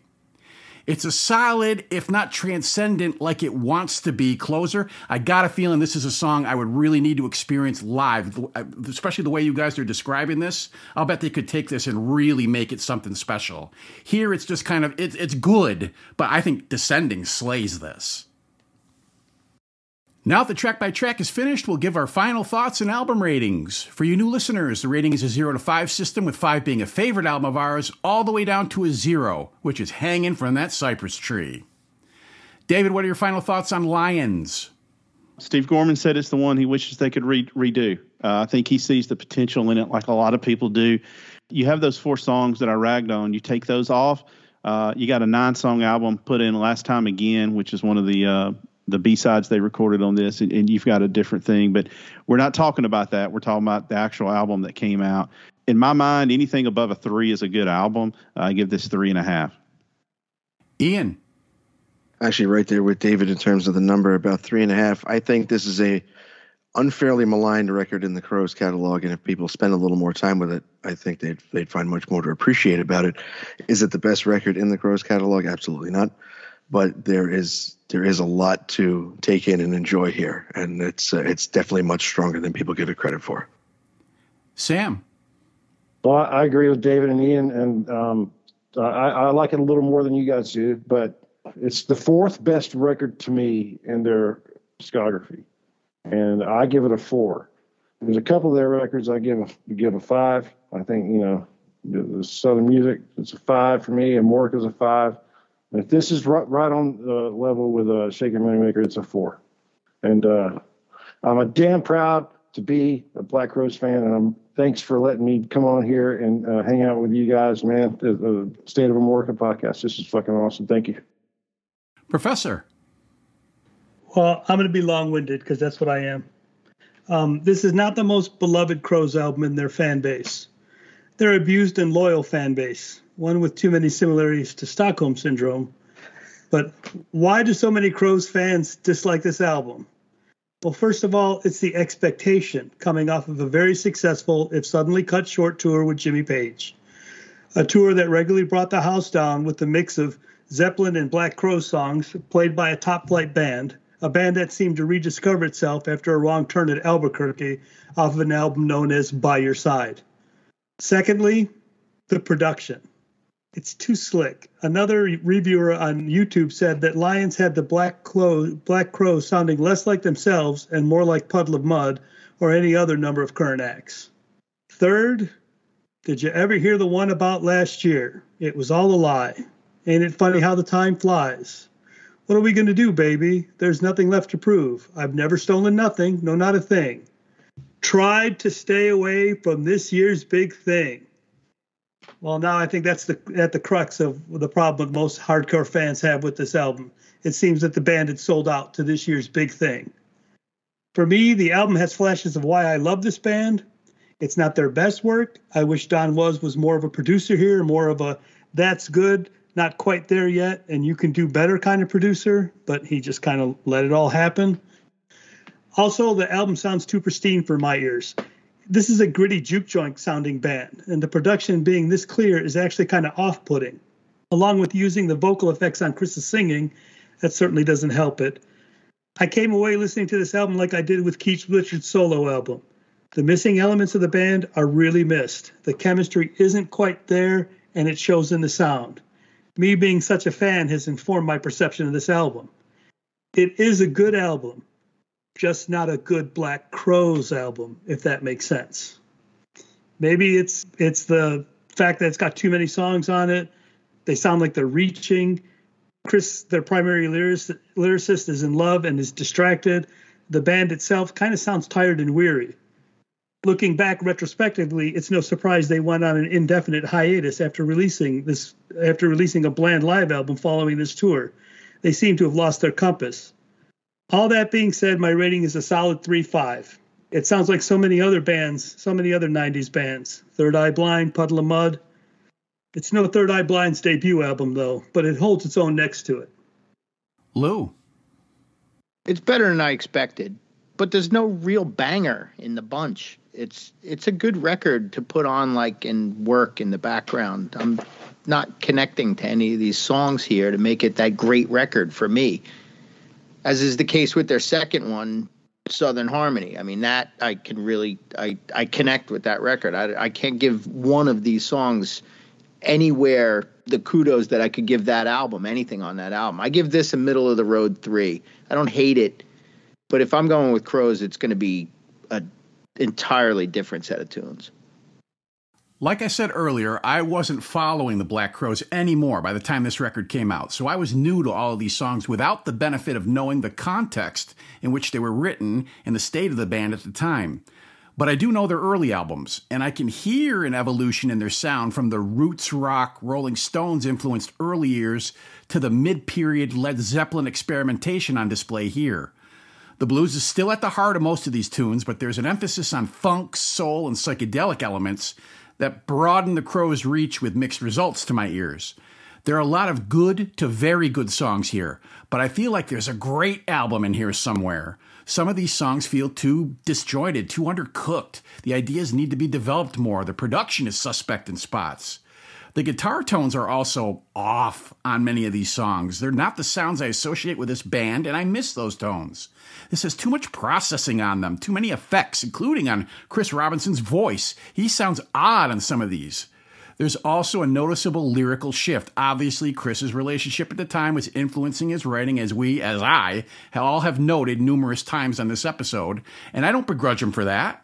Albums are usually snapshots of the writer's headspace at the time, and there is a somewhat acknowledgement of maturity creeping in these lyrics. Not necessarily better or worse, just different. Now, all that said, overall, I enjoyed listening to this album. I don't think it's in the class of the first three records, but it's also not a pile of shit. There's a lot for me to like here. I give Lions a three, and I feel like it was worth my while to spend a little time with it. Now we'd like to thank David Hudson and Ian Rice from the Great State of Amorica podcast for joining us as we attempted to tame the lions. Fellas, plug all of your podcasts and anything else our listeners need to know about. Well, you can find us on all the standard podcast platforms and all the social media platforms. And we also do have a Patreon page going on that's uh, a lot of fun. And I think uh, anybody that's into the Black Girls have a good time there with us. And I appreciate you uh, having us on because this has been a big thrill for me. Thank you so much. David? Yeah, just echo what Ian said. I always have fun coming on here. Uh, I look forward to this episode, your episodes dropping on, on Fridays because you can't put my my taste in a box. Um, I'm like I tell people I listen to The Cure one day and Megadeth the next. I like good music, and I love the uh, just the diversity on there. I think Lou here has added another dimension to it as well. Uh, sometimes I have to pull over laughing at some at some of his at some of his remarks, but uh, yeah, just what Ian said. Thank you so much for coming home here. It it it really is. It's it's one of my favorite podcasts, and I, I I'll pump the professor's head up. And I've told you this before, Aaron. The three uh, album run you guys did with the Stones that October with Exile, Some Girls, and Tattoo You. It's three of the best podcasts I've ever heard, regardless of content. And so um, I, I I love this podcast. I really do. It's, it's it's one of my top two or three that I listen to. I really do appreciate that. Thanks, man. And uh, State of Amorica, I mean, black, that's the Black Crowes podcast, right? I mean, there- I, I, a regular listener, and you guys have great. You got Steve Gorman on there. That just blows my mind. Is he as cool as I want him to be? Cooler. I'll tell I'll tell you I'll tell you a quick story. Uh, he has a kind of a soul and R and B band called Trigger Hippie, and uh, they're actually really really good. Joan Osborne was in it, Audley Freed was in it, Jackie Greene. Anyway, they were playing in Nashville last March, and I got a group of us together. I think it was 16 of us, literally from Connecticut to L.A., Mississippi to Michigan, you know, everywhere. And he's really cool to me. If I sit message him, he always responds, you know, and he, you know, he's just really cool to me. And so I told him, I said, Hey, I've put together this group of people. Any chance, uh, you know, we could just get a picture with you, whatever. He said, when the show's over, just hang out in front of the stage. And so uh, I told everybody when we walked in, I said, don't, uh, don't scatter after the show. And they're, they're like, why? I said, Gorman's to come hang out with us. And they're like, oh, really? And so we're all standing there, and he just comes out and goes, well played, guys. Well played. Sat there and talked to everybody, took a picture with everybody, uh, sent me a message the next morning, just how much he appreciated that. Uh, he's just nice and is a cool guy. Look, Johnny Colt from the Black Crowes took me to lunch uh, a couple months ago in New Orleans, three hour lunch. I hear from him all the time. Sven Pipien, who's the bass player now, Charlie Starr from the from Blackberry Smoke, uh, friends with him, all because of this podcast. And uh, 14 year old me was having Johnny Colt walk me through the French Quarter, New Orleans, to my car, and he said, "Give me a call. Let me know when you made it home." I couldn't. It's it just fried my mind. But uh, yeah, That's Lo- incredible. Did you call him and talk to him all the way home? long long-winded question. Steve Gorman is, That's is- awesome. Steve Gorman is one of the coolest, nicest, down to earth, appreciative human beings I've ever met. When are you getting the Brothers Robinson on? Uh, Well, they're there's never talk of uh, hell freezing over soon. And, uh, Yeah. yeah. Just. Uh, yeah, and I just want to say I, your podcast is fantastic, and you fellows are welcome back anytime. We don't even have to talk about the Crowes. We talk about anything you guys want. Both of you, your open invitation. Thank you very much. And that's going to do it for this episode.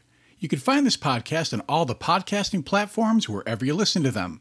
If you like what you hear, please subscribe or follow the podcast and leave us a review. If you'd like to contact us directly, we can be reached at ridiculousrockrecords at gmail.com or also on the Ridiculous Rock Record Reviews Facebook page, where there's a link to hear each podcast. We're also on Twitter at R4 Podcast Aaron and Instagram under R4 Podcaster.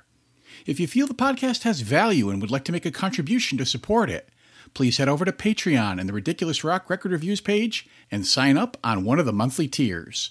Feel free to leave all of your feedback, comments, reviews, and or suggestions at any of those places I just described. We'd love to hear from you.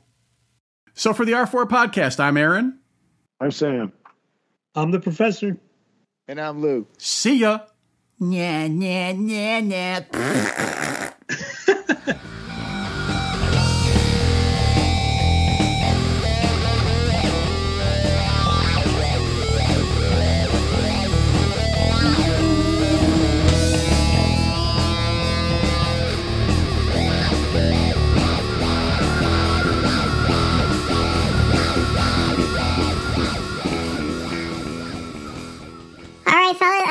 so, uh, it- uh, Sam, Prof. Lou for the for the sign off.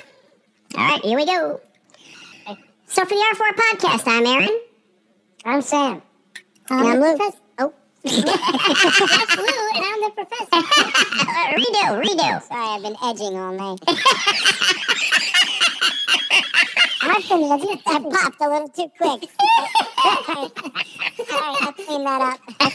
That's going in the chipmunk. That is going in the chipmunk.